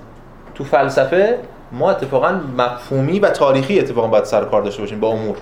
یعنی برای ما چگونگی شکلگیری امر به, مسا... به اندازه نتیجه خود امر مهمه. مهم نیست ببینیم افلاطون چه می‌گوید. چون می‌خوایم فرو بکنیم افلاطون رو به سری گزاره ثابت بگیم نزد خودمون نگه داریم. بعد بگم شما افلاطون رو می‌شناسید میگه آره اینا تحویل من میده همون گزاره اتفاقا چگونگی افلاطون شدن افلاطون اون یافتن اون بیکامینگ در افلاطون مهمه برای هگل و اینجا برای هگل به نظر هگل برای فلسفه. و همین دلیل آخر این بند میگه که in the case of philosophy this would give rise to the following incongruity. Incongruity یعنی همون دیگه نامناسب بودن و نامتناسب بودن و ناسازگار بودن و اینا. میگه که در مورد فلسفه این همین رو کردی که ما الان نقد کردیم که در مورد آناتومی مثلا مطرحه rise مثلا باعث این در واقع ناسازگاری میشه. چیه اون ناسازگاری؟ یعنی اینکه اگر فلسفه if philosophy were indeed to make use of such a method اگه فلسفه در واقع حالا این ورش احتمال شرطیه دیگه. اگه فلسفه در حقیقت استفاده از یک چنین روشی می بود آنگاه then it would have shown itself to be incapable of grasping the truth. آنگاه مثلا خودش رو نشان می‌داد یا نشان داده می‌شد که این فلسفه خودش incapable یعنی چی؟ عاجزه قاصر از grasping the truth از چنگ زدن یا فراچنگ آوردن حالا حقیقت. یا ادراک حقیقت یا هر چیزی که هست به دست آوردن حقیقت عاجز ببین اینجا هگل هنوز نگفته حقیقت چیه. هنوز هیچ تعریف نکرده برخلاف رو کرده ولی میگه این حقیقت نیست. چون حقیقت شونده است به نظر اگر فلسفه رو اونجوری نگاه کنیم اون وقت این قاصر از فراچنگ آوردن حقیقت. ببین اینجا در همین بند اول پس هگل داره میگه که من یک پیشگفتاری می‌خوام بنویسم. چون برای پیشگفتار نوشته. که با پیشگفتاری که شما دنبالشین که من کل حرفامو تو کتاب گزاره گزاره کنم خدمتون لغمه ارائه بدم اونجوری نیست پیشگفتار چون پیشگفتار بر اثر فلسفی اصلا مغایر اینه. چون اصلا اثر فلسفی نمیشه اونجوری لغمه لغمه کرد. چون اگر می‌شد اثر فلسفی رو ایده کلی رو خلاصه کرد در یک پیشگفتار خب اون پیشگفتار من کتاب ارائه می‌دادم. من نه, نه نمی‌توانم رو یک صفحه از اینی که الان هست کمتر کنم. اگه می‌تونستم اینو خلاصه کنم در یک پیشگفتار همون رو منتشر می‌کردم. نمیشه خلاصه تر از این کرد. چرا؟ چون فرایند امره که برای من مهمه حقیقت خود شدنشه نه یک چیزی در انتهای راه که باز جلوتر در مورد این بحث می‌کنه بعد در بند دوم همین مسیر رو ادامه میده. گفتم جلسه پیشم اشاره کردم. از همین بند یک تا آخرین صفحه کتاب هگل یک شاته به قول سینمایی یک مسیر استدلالیه یک پیوستاره. هیچ گسستگی ماهوی وجود نداره. البته ما خیلی جا نشون خواهیم داد که اینجا اون گسسته است این نقدها به هگل وارده. ولی دست کم ادعای هگل اینه که این مسیر پیوسته است به لحاظ در واقع مفهومی و همچنین استدلالی. در بند دوم هگل شروع می‌کنه این صحبت ایده های رادیکالش رو مطرح می‌کنه در مورد منطق دو بچی منطق باینری. همون میگه دیگه اینجا. میگه که opposition between the true and false. true and the false. این تضادی که ما بین درست و غلط حقیقت و خطا تصور می‌کنه. اونو نقد می‌کنه. میگه عقیده حاکم تضاد درست و غلط. عقیده حاکم اینه که همون روش جزمی. یعنی ما یه چی همیشه یه چیز درسته یه چیز غلط. یه امری صادقه حالا متضادش یا مغایر اون کاذبه. این عقیده رایج. که بر اساس همون منطق ارسطویی منطق دودویی منطق دو حدی استوار شده. و این روی کرده ما در مورد در این منطقه همواره در دو سطح باقی میمونه. یا شما موافقین یا مخالفین. با یک گزاره. این ادامه همون نقد هگل به غیر تاریخی بودن و این هاست. حالا هگل می‌خواد بیاد بگه اینجا می اشاراتی می‌کنه که اینا رو باید کنار هم دید. یعنی ببینیم آیا می‌توانیم ترو و فالس رو کنار هم ببینیم؟ بعدا منطق دیالکتیکی ارائه میده منطق سبچی ارائه میده. هر روز که از این خبرا نیست. ولی می‌خواد بشکنه این روکرد دوگانه رو. چی میگه هگل؟ اینجا این نقل قولو از همون it does not comprehend تا همون صفحه بعد خط پنجم. این نقل قولش رو که من دیگه برای اینکه وقتی کلاس خیلی گرفته نشه گام به گام همون ترجمه که حالا دیشب کردم ازش رو اینجا زحمت که دوستاتون کشیده نوشته. حالا اگر هم لازم باشه چکش کارش کنیم همینجا میشه در واقع کامنت گذاشت و تغییر اصلاح کرد و اینا. ببینید همین it does not comprehend the diversity. آره این عقیده همون عقیده بالا رو که داره میگیم در موردش. وسط بند دو دیگه. درسته؟ میگه که این حالا عقیده هر چیز که هست اون بالا یعنی این عقیده که صفر و یکی می‌بینه این عقیده که true و false رو داره از همدیگه جدا می‌بینه. میگه این درک نمی‌کنه تنوع نظام های فلسفی رو به مسابه همون پیشرفت تدریجی همون progressive development truth پس اینجا حقیقت رو هگل داره اینجوری میگه. میگه ما باید نظام های فلسفی ما یک نظام های فلسفی داریم فیلسوفیکال سیستمز و افلاطون ارسطو کانت فلان فلان. diversity اینها رو تنوع اینا رو تفاوت های اینا رو باید درک کنیم به منزله چی؟ نه به منزله true false که آقا کی درسته؟ توی مثلا نظام فلسفی من مثلا موافق هگلم همشون دیگه مثلا غلطه اینجوری نباید درک کنیم بلکه باید چجوری درک کنیم؟ اونها رو به منزله progressive development of truth ببینیم.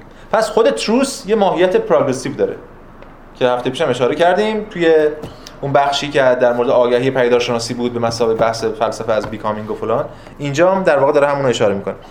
یه جور پیشرویه یا پیشرفت progressive تدریجیه حقیقته. As much as it sees merely contradiction within that diversity.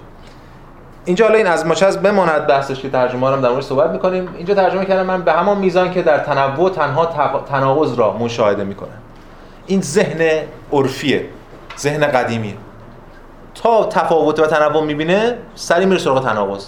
سری میره سراغ دوست دشمن سازی سری میره سراغ جدا سازی اینا. به مسابقه امور متناقض. هگل اینو داره نقد می‌کنه. کسی که یا اون رویکردی که در contradiction در, در, در diversity در اون تنوع فقط contradiction می‌بینه فقط تناقض می‌بینه بعد اون مثال مشهورش رو می‌زنه که خیلی تو تاریخ فلسفه مطرح شده. همون زمان هم خیلی ها نقد کردن نسبت به این مثال. گوته یه واکنش خیلی تندی نسبت به این مثال ارائه داده و اینا که حالا بعدا در مورد صحبت می‌کنه میگه که the bud مثلا میشه غنچه یا جوانه. disappears when the blossom breaks through and one might say that the former is refuted by the latter. میگه این باد همین قنچه ناپدید میشه وقتی که شکوفه میاد.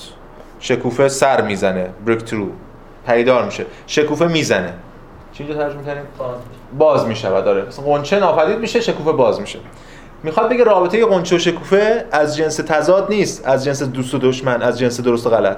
بلکه پروگرسیو دیولپمنت و یکی می‌تونه بگه یا می‌توان گفت که فورمر همون یعنی اولی رفیوت میشه توسط دومی. یعنی قنچه توسط شکوفه باطل می‌شود. یا حالا یک کسی با کلمه توسط مشکل داره الان خیلی چیز شده میشه شکوفه قنچه را باطل می‌کنه. این یه مرحله.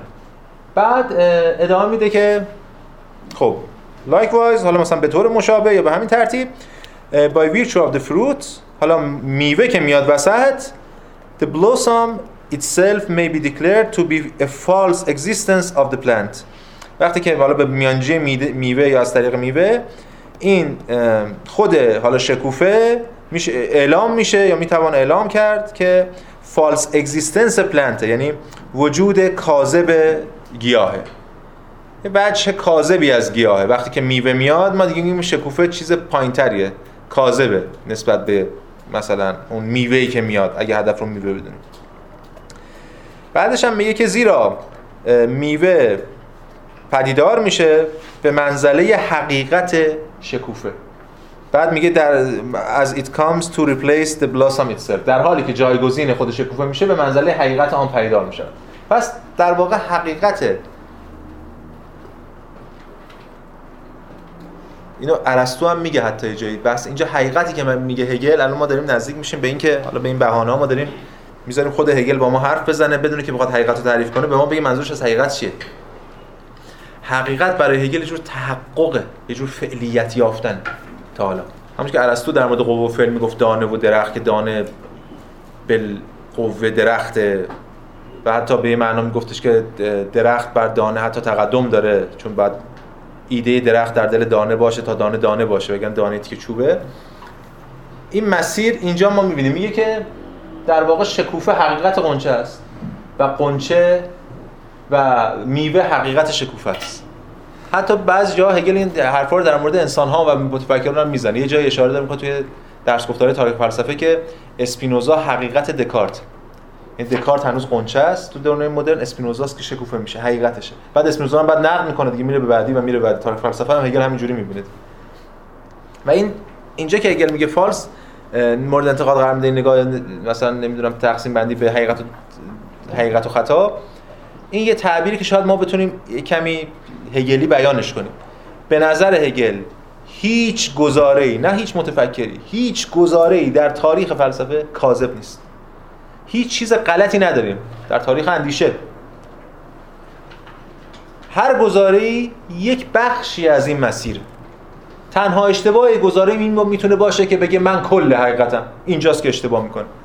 دوچار یک جانبگی به قول هگل وان سایدنس میشه. علی هم گزارایی بیاد تو این مسیر دیده بشه حتی محمل ترین گزارها که ما الان در موردش صحبت کنیم ما یونانیان به چه چیزای مزخرفی چه خرافاتی باور داشتن؟ همون خرافات باعث شده که عقلانی شدهشون به سمت فیزیک زمانه بره و بره فلان و برسه به اسطوره های ما. بفهم. اگر من بخوام این جمله که الان شما فرمودین رو رفرنس بدم جای خاصی مستقیم اشاره شده توی نوشته هگل یا نه؟ برداشت. کدومو همین آخری نه نه هیچ گزاره‌ای کاذب نه دیگه نشد. یعنی من حالا اگه دیدم به چشم به شما میگم ولی نه یه روکرد هگلی با توجه به همین حرفایی که زده میشه. چون ببین هگل حقیقت برای هگل از همینجا شروع میشه از همین صفحه اول تا آخر. کل تاریخ فلسفه و اندیشه بشری در این قرار می‌گیره. بر اساس منطق هگل هم ادعای میشه کرد. شاید هم سرعتی جای کرده من یادم نیست سوال دوم اینه که آیا الزامی هست که در یک برهه زمانی اون حقیقت به تبلور برسه؟ یعنی بله برای هگل هست. برای هگل ضرورت. بله برای هگل تاریخ ضروری ولی مفهوم ضرورت با تار... برای هگل کم فرق داره با مفهوم ضرورت علی متعارفی که ما می‌شناسیم. حالا باش باید برسیم دیگه. بفهم شما سوال بپرسید. این این نظریه هگل به یک پلورالیسم منتهی نمیشه. نمیشه دیگه. ببینید یه موقع شما میگید بله یه موقع شما میگید که همه حقیقته یعنی هم شما حقیقت میگید همیشون حقیقت هم هگل اینو نمیگه. هگل میگه حقیقت کل است. کل این مسیر حقیقته. یعنی یه حقیقت داریم. یه حقیقت رونده که همه رو در بر داره. هگل پلورالیست نیست. ولی از اون ورم یه حقیقت جزمی یعنی بین جزمیت و پلورالیسم دیگه. از اون طرف هر کسی حقیقت نیست که همه حقیقتن و حالا بیان روی همون ماچ کنیم و همه مهربون باشیم و مهم نیست حالا کی حقیقت میگه حالا فلان. اینو هگل نمیگه. تو به شدت منتقده. حالا هگل با تمام این حقایق جزئی چگونه برخورد می‌کنه؟ با تیزترین شمشیر نقد. به هیچ کس رحم نمی‌کنه. چون معتقد تنها از طریق نقد اونه که میشه حقیقت وجودش رو در آورد. و استخراج کرد. در مرحله بعدی و در مرحله بعد پس این خیلی حواستون باید باشه که این سوال مهمی هم هرچند ما جلوتر بریم باز به این اشاره خواهیم کرد. خب. این مثالی که مثلا در مورد شکوفو زدش میشه اینجوری برداشت کردش که انگار یه نگاه وجودی داره. وقتی ما وقتی در مورد موجودات صحبت می‌کنیم اینا نمی‌تونن با هم دیگه متناقض باشن. و این نگاه بله, بله. تو مثالش اینو آورده هم اینه بله هم اینه همین که یه پیوستاری ما اینجا این تو ذهن مخاطب اینه که آقا خب معلومه دانه و قنچه و شکوفه و میوه. می‌خواد بگه مراحل حقیقت هم کل اندیشه بشری مراحلش از این جنسه. اون ایستگاه های روح که حالا بهش می‌رسیم یه مثال برای عقل عرفی بفهم پس اینطوری اگه باشه یعنی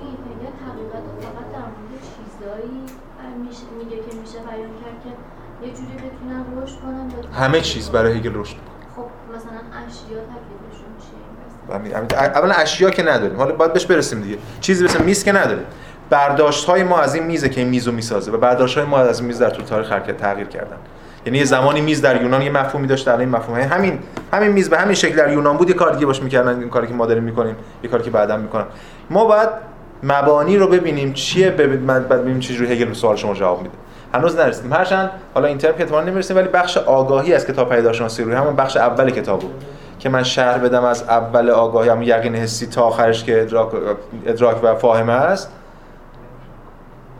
کل اون ایده هگل دیگه از اونجا بعد میشه بهش ارجاع داد. ولی فعلا هنوز. بله دیگه بله. اصلا یه حقیقتی هست که یه حقیقت داریم که همه اینا بخشی از اون فرآیند شدنشه. همون حقیقت تاریخی در حال شدن حالا باید ببینیم که چی میگه. سوال. مثلا ما معمولا برای شناخت حقیقت مثلا میگیم یه سری گزاره‌های بدیهی داریم که اینا قطعا درسته. هر چیزی نداریم برای هگل. اصل امتحان تناقض رو نداریم.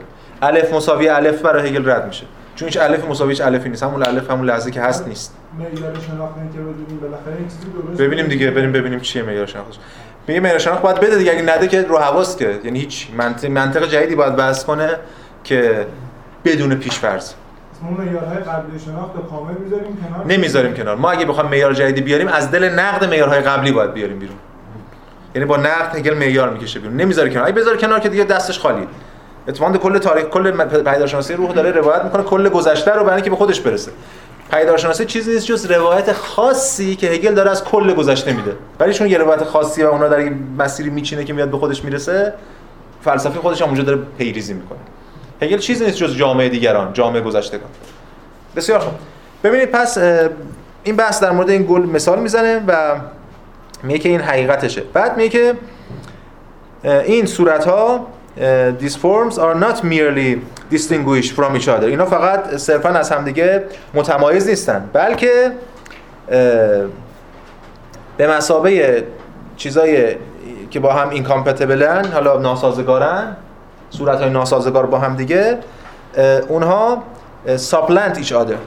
اونها also supplant each other. اونها همچنین همدیگه رو supplant می‌کنن supplant حالا اینجا من توی این ترجمه از بین ترجمه مختلف اینجا از میدان به در کردن مثلا آوردیم. ولی معانی مختلفی داره یعنی می‌خواد بگه جایگزین همدیگه میشن. ساپلنت جایگزین. هیچ جا این اینا جایگزین همدیگه میشن. هر کدوم جایگزین اون یکی میشه.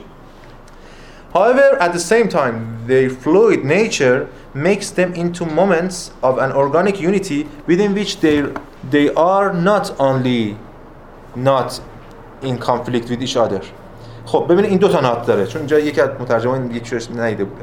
میگه اما در این حال اون their fluid nature باز اینم نقطه کلیدیه. fluid nature. یه nature fluid دارن. یه nature سیال دارن. یک سرشت سیال دارن. یا ماهیت سیال دارن. این ماهیت سیالشون اونا رو تبدیل می‌کنه به یک moment هایی در یک organic unity ما خواهیم دید هگل وحدت ارگانیک براش حقیقته. نه وحدت مکانیکی نه وحدت انواع وحدتی. وحدت یه وحدت ارگانیکی جهان براش حقیقت براش یک حقیقت برای هگل یک موجود زنده است. یک موجود زنده ارگانیکه. و اون کل ارگانیکه که اینا رو می... اینا می‌سازن. همه این دقایق که حالا این ستاشو اینجا مثال زده ولی منظور کل دقایق تاریخ بشریه در همه حوزه ها نه فقط فلسفه همه moment هایی همون چیزی که اونور میگه منزلگاه های moment هایی در اون organic unity که درون اونها در بطن آنها اونا نه فقط در conflict با هم دیگن یعنی فقط تنها در conflict با... نه تنها در conflict با هم دیگه نیستن یعنی به اون معنای نگاه اولیه که ما گفتیم. یعنی با هم دیگه در تعارض نیستن همیشه. اگه از نگاه ببینید اینا در زندگی عادی در تعارضن. ببینید کانت و فیشته در تعارضن با هم دیگه. خب نبرد دارن نقد می‌کنن هم دیگه رو. دو تا آدم که دارن اونجا دعوا می‌کنن تو خیابون با هم در تعارضن. دو تا رویکرد دارن با هم می‌جنگن مثلا سوسیالیسم و لیبرال دموکراسی نمی‌دونم با هم دیگه در تعارضن. اینا رو اگه از این منظر پایین نگاه کنیم با هم در تعارض ولی اگه از منظر اون unity اون وحدتی که حالا ارگانیک هم هست بالا نگاه کنیم اون وقت می‌بینیم آقا دعوایی که مثلا فحشی که فیشته به کانت می‌داد. دعوایی که بین شلینگ و هگله. دعوایی که بین ارسطو و افلاطونه مثلا. شما از بالا نگاه کنید دعوا دعوا نیست این دعوا روند رو به رشد. مسئله اینکه از کجا نگاه کنیم؟ کدوم رو ملاک قرار بدیم؟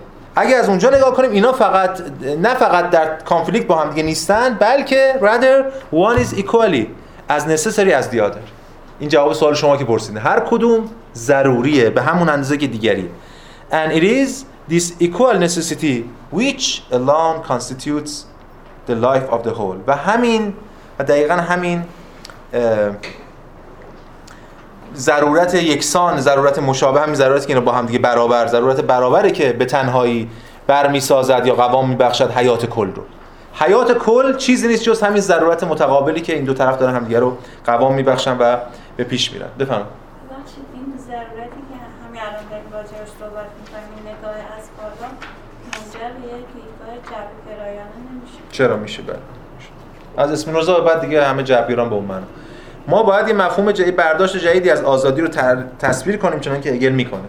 یه برداشت جدیدی از آزادی. اون برداشت قبلی که من فکر کنم هر کاری می‌خوام می‌تونم بکنم یا من انتخاب انتخابم مثلا اینجا این کتاب بردارم یا این کتاب بردارم این که توهمه. چون سلسله علیه که منو مجبور می‌کنه و اونو نمی‌بینم جهل من توهم اختیار به من میده. اون آزادی دیگه نیست آزادی سلبی. ولی اینا یه آزادی دیگری باید تعریف کنن که ما می‌بینیم چون هگل در در تاریخ میگه قایت جهان قایت تاریخ آزادی است اون قطعا یه آزادی دیگه است غیر از اینکه آقا کسی منو محدود نکنه که این آبو بخورم این نخورم. یه برداشت دیگری از آزادی ارائه خواهد شد. حالا این بعدا بحث بسیار مفصل تو همین کتاب هست در مورد آزادی مباحث مختلف. پس اینجا این متن رو ما ملاک قرار بعدش هم هگل میاد در مورد همین حیات کل صحبت می‌کنه و اون به اون چیزی می‌رسه که ما شاید بهش بگیم فلسفه پویشی. یعنی هگل اینجا از یک پروگرس فلسفی یا داینامیک فلسفی صحبت می‌کنه. فلسفه فلسفه پویا فلسفه پویشی. که مثل گیا اینا همه موارد مح... همه هیئت‌ها یا دقایق مختلف همدیگه رو در بر بگیرن. حالا اون چیزی که ما بهش می‌خوایم بگیم پیدارشناسی روح اون چیزی که ما بهش میگیم علم فلسفه هدفش اینه که بتونه یک درک ضروری و جامع از کل این دقایق داشته باشه. این وظیفه هگل اینجا. میگه من می‌خوام یک طرحی از کل این دقایقی که در تاریخ بشر به طور کلی هر دقیقه که بوده گذشته ارائه بدم که بتونه اینا رو در یک ضرورت نشون بده و به, اون به ما علم به اون کلیت رو ارائه بده. خب این از بحث ما در تا بند دو. بفهم. این حرف خیلی حرف در این حال خوب و مهمیه. ما فکر کنم میشه تفسیر بهتر از این رابطه کل و جز بله بله. یعنی اون ایده که اگر در مورد رابطه دیالکتیکی کل و جز داره نه ببینیم ما باید جلوتر برسیم به آخه مفهوم دیالکتیک دیگه یعنی رابطه دیالکتیک کل و جز رو بتونیم بازنمایی کنیم. کل خودش یه چیز مستقلی نیست. خودش چیزی نیست جز نسبت اجزا و اجزا اما چیزی نیستن. جز یک چیزای ضروری که عناصر ضروری که در کل لحاظ شده. باید باز جلوتر اون پاراگراف بعدی باز در مورد این حرف می‌زنه باز حرف می‌زنه می‌ذاریم جلوتر که بحثو بازتر کنیم چطوری هدفش اینه که این لحظه های سیالی که هم با هم ببینیم و به کل برسه در صورتی که این سیالیت بازم بچه ساخته بله. کلی اون تصویرم باشه. بله، بله. یعنی ما به کل برسیم که کلمون سیال باشه؟ بله کل سیال می‌رسیم بهش میگیم روح. ما تو هگل بهش میگیم روح. کل سیال. بله متفاوته با کل های دیگه. خب بریم سراغ اون بحثی که بحثی که در مورد ترجمه های فارسی گفتم خدمتتون. این چون اینو نوشت اینا نوشتم پای تخت یعنی از اینکه دوستاتون درخواست کردم بیاد پای تخت بنویسه برای اینکه اینجوری ششمون باشه که ترجمه فارسی که می‌بینیم بدونیم نکته چیه و در مورد چی صحبت می‌کنیم. ببینیم ما سه تا ترجمه از کل پیداشناسی روح داریم. یکی به ترتیب انتشار یکی ترجمه خانم جبلی یکم ترجمه آقای پرهام یکم ترجمه آقای ملک اسماعیل. دو تا ترجمه از مقدمه هم پیشگفتار داریم. یکی سال 67 که از همه اینا خب در واقع قدیمی تره ترجمه آقای دکتر عبادیان از مقدمه و پیشگفتار پیدارشناسی روح. یکم که همین تازه چند ماه ترجمه شده پیشگفتار پیدارشناسی روح مال آقای بهرام عباسی. پس ما الان 5 تا ترجمه پیشگفتار پیدارشناسی روح منتشر شده در قالب کتاب داریم. اینا رو من می‌خوام در با توجه به همین متنی که اینجا نوشتیم با, با هم صحبت کردیم در موردش معناش هم برای شما الان تا یاد زیادی واضحه. خیلی چیز پیچیده و عجیب غریبی هم توش نبوده.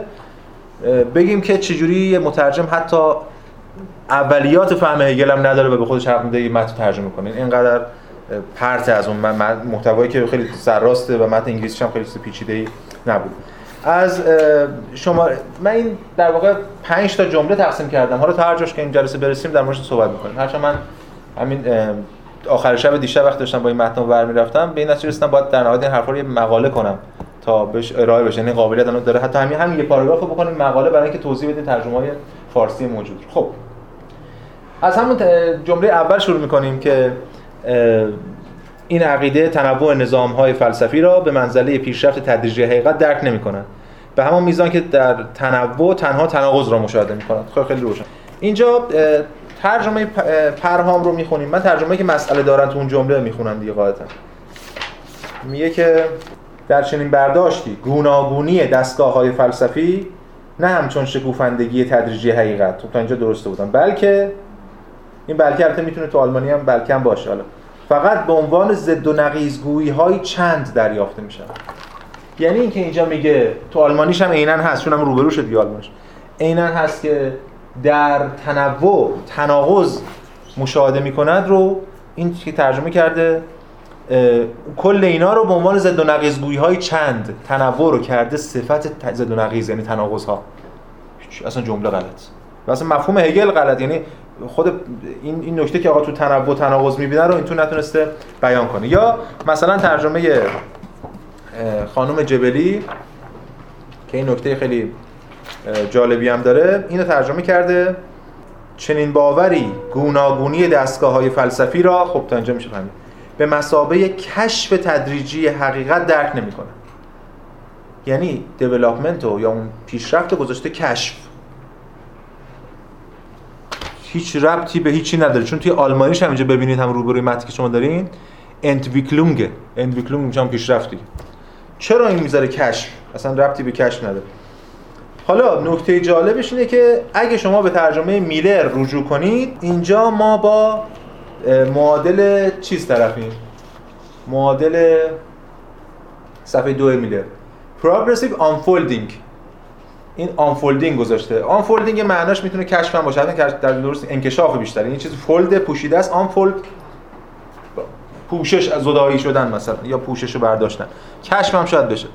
نکته جالب اینه که این کتاب که مترجمش رو جلدش داره ترجمه از متن آلمانی. یه اشتباهی رو می‌کنه که مترجم انگلیسی کرده.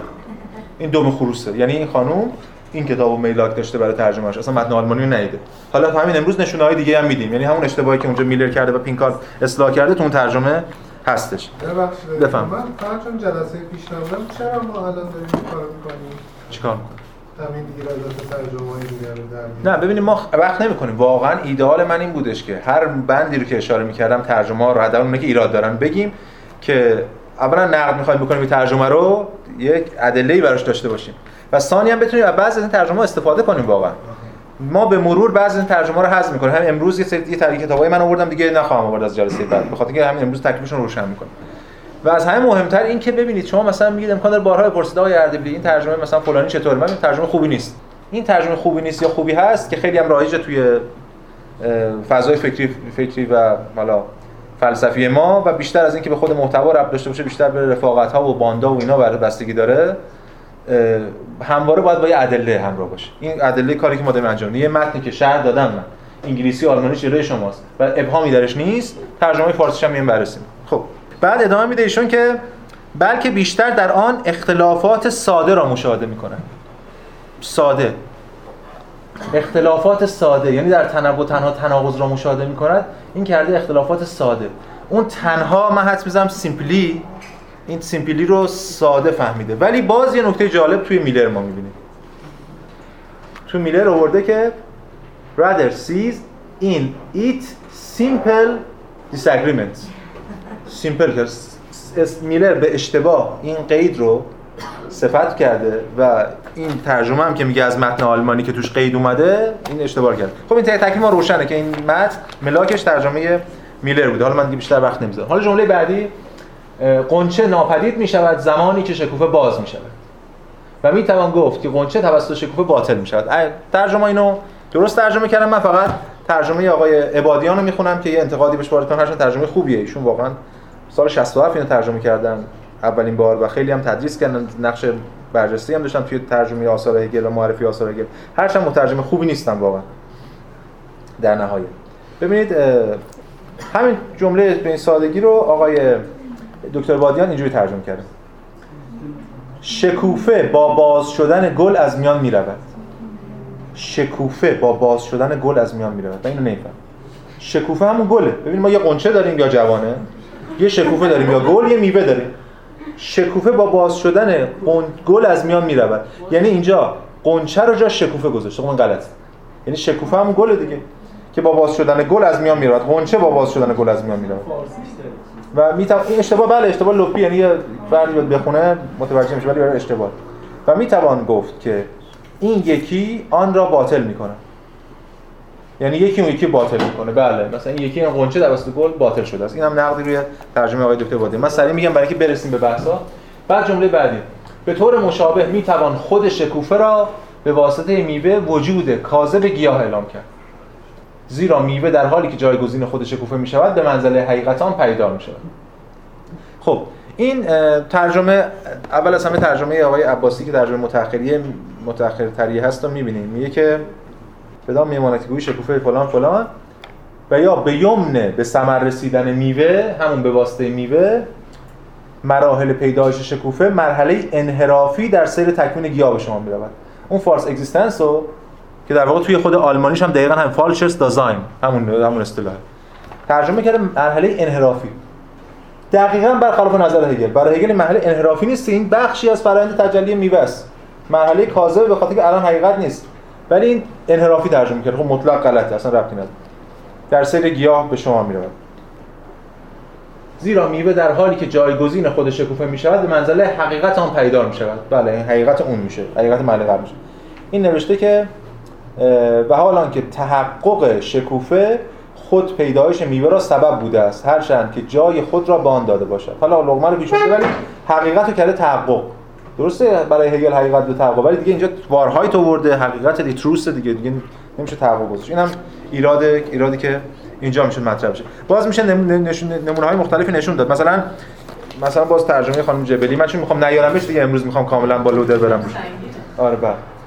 قنچه با باز شدن گل از بین می رود بعد یه علامت زده که پاورقی داده خب یه جمله قنچه با باز شدن گل از بین می رود پاورقی داده. یعنی شما یه متن منتظر یه بحثی در مورد مفهوم قنچه در و گل در گوته در رومانتیسم در بحث هگل اینجا در مورد زبانشناسی ترمینولوژی آلمانی بکن. بعد اون میگه که به تعبیر سعدی مجدگانی که گل از قنچه برون میآید. همون ها این همون. گل از خب کسی اصلا ابهامی نداشتیم ما که شما بخواید این ابهام رفع کنید در این مورد. میرید پاورقی های حافظ و سعدیش بیشتر از پاورقی هگل و ایناشه این اصلا خیلی دغدغه داشتن ایشون که به فارسی زبان هگل یاد بدن. بعد میگه که و می‌توان گفت که توسط آن باطل می‌شود. به همین نحو هنگامی که میوه به گل مینشیند میوه به گل میوه میشه احتمالاً. میوه به گل مینشیند به نوبه خود گل نشان می‌دهد که جلوه کاذبی از گیاه بوده است. اینو کرده جلوه کاذب. باز تو میلر ما می‌بینیم میشه فالس مانیفستیشن. جلوه کاذب. دیگه این رو دیگه خیلی روشنه که ترجمه از متن آلمانی نبوده است. و میوه اکنون به, منزل... به جای آن به منزله حقیقت ظاهر می شود میوه به منزله حقیقت ظاهر می شود نه حقیقت آن. ببینید یه موقع میوه, حقیقت شکوفه است. یه موقع است میوه خود حقیقته خود بارهایته. میوه خداست. هگلیه دیگه. میوه حقیقت است. این یعنی که اینقدر یعنی دوچار بدفهمی این ترجمه ها که حالا چاپای چندم می‌رسن و ما داریم می‌بینیم انواع اقسامش حالا میریم سراغ ترجمه متأخرتر از اینا که از متن آلمانی واقعا برگردونده ایشون.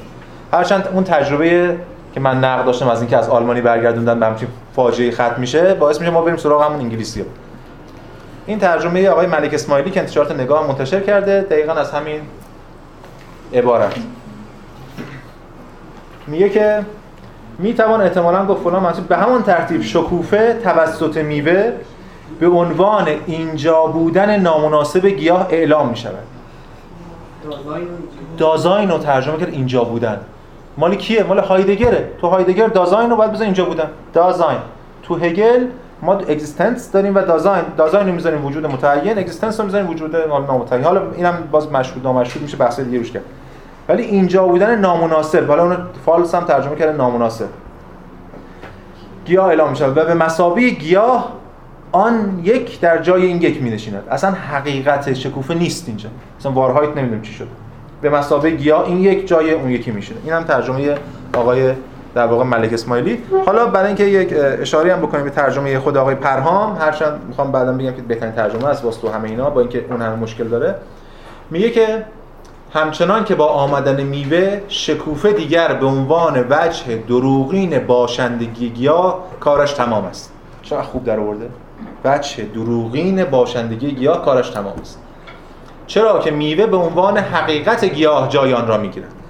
اینجا ترجمه که من کردم از ب... پینکاردم صراحتا میگه blossoms truth یعنی حقیقت شکوفه. اینجا ترجمه کرده حقیقت گیاه. تو آلمانیش واقعا اونقدر مشخص نیست که پینکارد مشخص کرده یعنی ما اینجا یک ایغه وارهایت داریم. یک همون که شما جلوتون هست متن دیگه. حقیقتش حقیقتش ایغه. ایغه هم که مؤنث برمیگرده. از غذا هم شکوفه هم قنچه هم گیاه مؤنثن. یعنی واقعا خیلی معلوم نیست به کدوم برمیگرده. آخری هم دم دستیش هم گیاهه. به همین دلیل آقای پرام اشتباه کرده. ولی با توجه به درکی که ما از فلسفه هگل داریم نمیگه میوه حقیقت گیاهه که. گیاه کل این شدنه. میوه حقیقت محل قبل محل محل محل قبلشه و این اینجوری بوده. به همین دلیل پینکارد اینو فهمیده و اون چون میلر گذاشته انگلیسی‌ها کار خودشون راحت می‌کنن. مثلا its. its truth. دیگه شما برو it و پیدا کن ضمیرشو دیگه. اونجا دیگه مؤنث مذکر هم نداره که به همین چی برمیگرده. مثل ما تو فارسی می‌ذاریم دیگه. حقیقتش. من اینجا گذاشتم. حقیقت آن. برای اینکه اون حفظ کنم. ولی این آنو یه جوری جمله جمله بندی کردن که شکوفه آخر باشه. نه نه که این به اون داره به گیاه برمیگرده. ولی اینجا پرینکارد تاکید کرده ایتس نیورده گذاشته بلاسامز. یعنی خود شکوفه که حقیقتش. پس اینجا آقای پرهام علیرغم تمام ب... ارزشایی که ترجمهشون داره این ایراد هم داشتن. باز بریم سراغ جمله بعدی. شماره چهار. این صورت این صورت ها در واقع بوده احتمالا.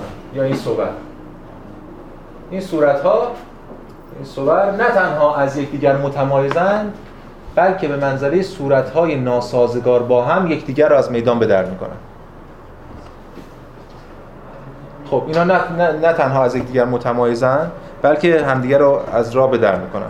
جا جای هم یا جایگزین همدیگه میشن با توجه به ترجمه که از دوستاتون اراده باز ما یه نگاهی بندازیم به ترجمه های مختلف مثلا باز ترجمه جبلی. این شکل ها نه فقط از یکدیگر قابل تمایزند بله بل بلکه یکدیگر رو همچون ناسازگاری, ناسازگاری متقابل تکمیل می‌کنن. هگل منظورش تکمیله ولی تو متن اصلا تکمیل نیست. این برداشت خودشون بوده اضافه کرده به متن که حالا این مثلا تکمیل می‌کنه. اما یه نکته بسیار جالب. توی ترجمه عباسی که همین آخرین ترجمه است یعنی منتشر شده باید همین ترجمه رو دیده باشه منطقا. هرچند یه ترجمه از پیشگفتاره که شما تو کل این نمی‌دونید چه زبانی رویشون دیدید یک کلمه آلمانی در کل این متن نیست. یعنی یک دونه واژه که تو پاورقی اینم پاژه نامه اول منبع ارائه بده. هیچ منبعی مشخص نکرد. بند بند اومده رفته جلو. توی اینجا ما می‌بینیم که بعد از اینکه میگه دقت کنید بعد که میگه آقا همون که خوندم تحقق شکوفه فلان حقیقت آن است و جای خود را بان داده باشه این جمله میگه. میگه آگاهی اما خود علی رغم اطلاعی که از این تضاد به طور عام دارد اما دریق که نمی‌داند که چگونه را به نفع یک طرف حل کند و نه اینکه چگونه تثبیت تعادل طبیعی آن را نگه دارد. بعد میگه آری این صورت ها علیرغم فلان و فلان بودن اینجوری یه جمله که اصلا نیست. این جمله که من تو خوندم نیست. نه تو آلمانی نه تو انگلیسی نه کجا اومد آگاهی اما علیرغم یعنی این نمی‌فهمم. درک نمی‌کنم. یعنی باید مثلا پاورقی می‌داده یا تو کروشه می آورده مثلا تفسیر اینا. یه جمله کامل تو متن هگل اضافه شده. نمی‌دونم. یا شاید شیوه دیگه داشت. بعد میاد آره ادامه میده. حالا اون این جمله که اضافه کرده هیچی حالا از کجا آورده. حالا این جمله که ما داریم در مورد صحبت آری این صورت ها رقم لازم و ملزوم بودن. میگه نه تنها از یکدیگر متمایزن این ترجمه کرده به اینکه لازم و ملزومن. اصلا این بار لازم و ملزومی رو متن نداره. همدیگر رو نیست تکمیل می‌کنن. این هم باز اشاره کرده به اون تکمیل شدن اینا توسط همدیگر این جمله اضافی. اما حالا کتاب آقای دکتر عبادیان که خب بر استاد ما هستن واقعا ایشون و خیلی زحمت کشیدن در مورد هگل پژوهی اما ایرادای ایراد جزئی هم داره دیگه. ببینید چی میگه آقای ترجمه آقای عبادیان. میگه که اشتباه گرامری کرده کاملا. چون این نیست که این شکل ها فقط با یکدیگر اختلاف دارند. این صورت ها نه تنها از یکدیگر متمایزن خب آره درسته. بلکه اولو ایشون حتی فهمیده. اون جمله بعدی که این اما رو کرده بلکه. یعنی این چی ترجمه هم اشتباه اول بگم. اون بلکه رو حتی گرفته. این این بات کرده. تو انگلیسی هم داریم دیگه. بات هم بلکه میشه هم اما میشه. اینو نه ببین چی ترجمه کرده. نوشته که این چنین نیست که این شکل فقط با یکدیگر اختلاف دارن. و حتی یکدیگر را چنان عنصر عنصر ناپذیرا متقابلا دفع می‌کنن. بلکه در همان حال دارای سرشتی سیالن که فلان و فلان. یعنی اون نه یاره دیگه. این اشتباه گرامری کرده ایشون دیگه. تو این متنی که در ترجمه که کرده اینجا برای آقای دکتر بادیان هم این اشتباه رو داشتن. بعد برای اینکه بحث رو تمام کنم جمله آخرم می‌خونم. اما در این حال ماهیت سیالشان آنها را به دقایق وحدت ارگانیکی بدل می‌سازد که آنها در بطن آن نه تنها با یکدیگر در تعارض نیستند بلکه به همان میزان ضروری است که یکی به همان میزان ضروری است که دیگری و تنها همین ضرورت یکسان است که حیات کل رو برمیسازد. خب اینو ترجمه آقای ملک اسماعیلی رو ببینیم. میگه لیکن سرشت سیال این شکل ها همین صحبت. آنها را همزمان به راناهای یکی بودگی ارگانیک بدل می‌کنن این رانا ترجمه احتمالا Moment که ایشون گذاشته. من اصلا نمی‌دونم رانا یعنی چی. اگه کسی میگه شاید ساختن تو فارسی. چون معادلای دیگه هست. آقای بادیان گذاشته جنبه ها همینجا. خانم جبلی گذاشته مراحل. آقای پرهام از همه باز جدیتر گذاشته برایندها. Moment گذاشته برایند. حالا البته تو آلمانی باز das Moment فرق داره Moment های مختلف داره. ولی مثلا من می‌ذارم دقیقه. بعضی هم می‌ذارن لحظه لحظه وجودی. حالا هر کس بنا به بحث داره. ولی اینجا گذاشته رانا.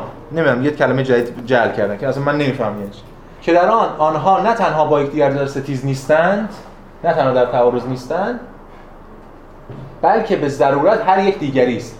و این ضرورت متساوی نخست زندگی در کل را تشکیل می‌دهد. اینجا آخرش دی خراب شد. ضرورت متساوی ضرورت برابر من اینجا ترجمه کردم. ضرورت یکسان است که تنها همین ضرورت یکسان است که حیات کل را برمی‌سازد. ترجمه شده و این ضرورت متساوی نخست زندگی در کل را تشکیل می‌دهد. این تعجب کردم نخست رو از کجا آورده؟ ما نداریم تنها داریم. ایشون واقعا از آلمانی برگردونده فقط. تو آلمانی آلمانیش ما یه دونه چیزی داریم اینجا. یه ارث داریم. این ارث هم به معنای اولین آغازین هم به معنای در واقع تنها که اینجا ترجمه کرده الون و ترجمه درستش هم الون این اشتباه فهمیده و اینو نخست ترجمه کرده جمله به هم ریخته. و زندگی در کل را تشکیل می‌دهد یعنی چی؟ زندگی کل حیات کل را. آلمانیش هم همینه حیات کل.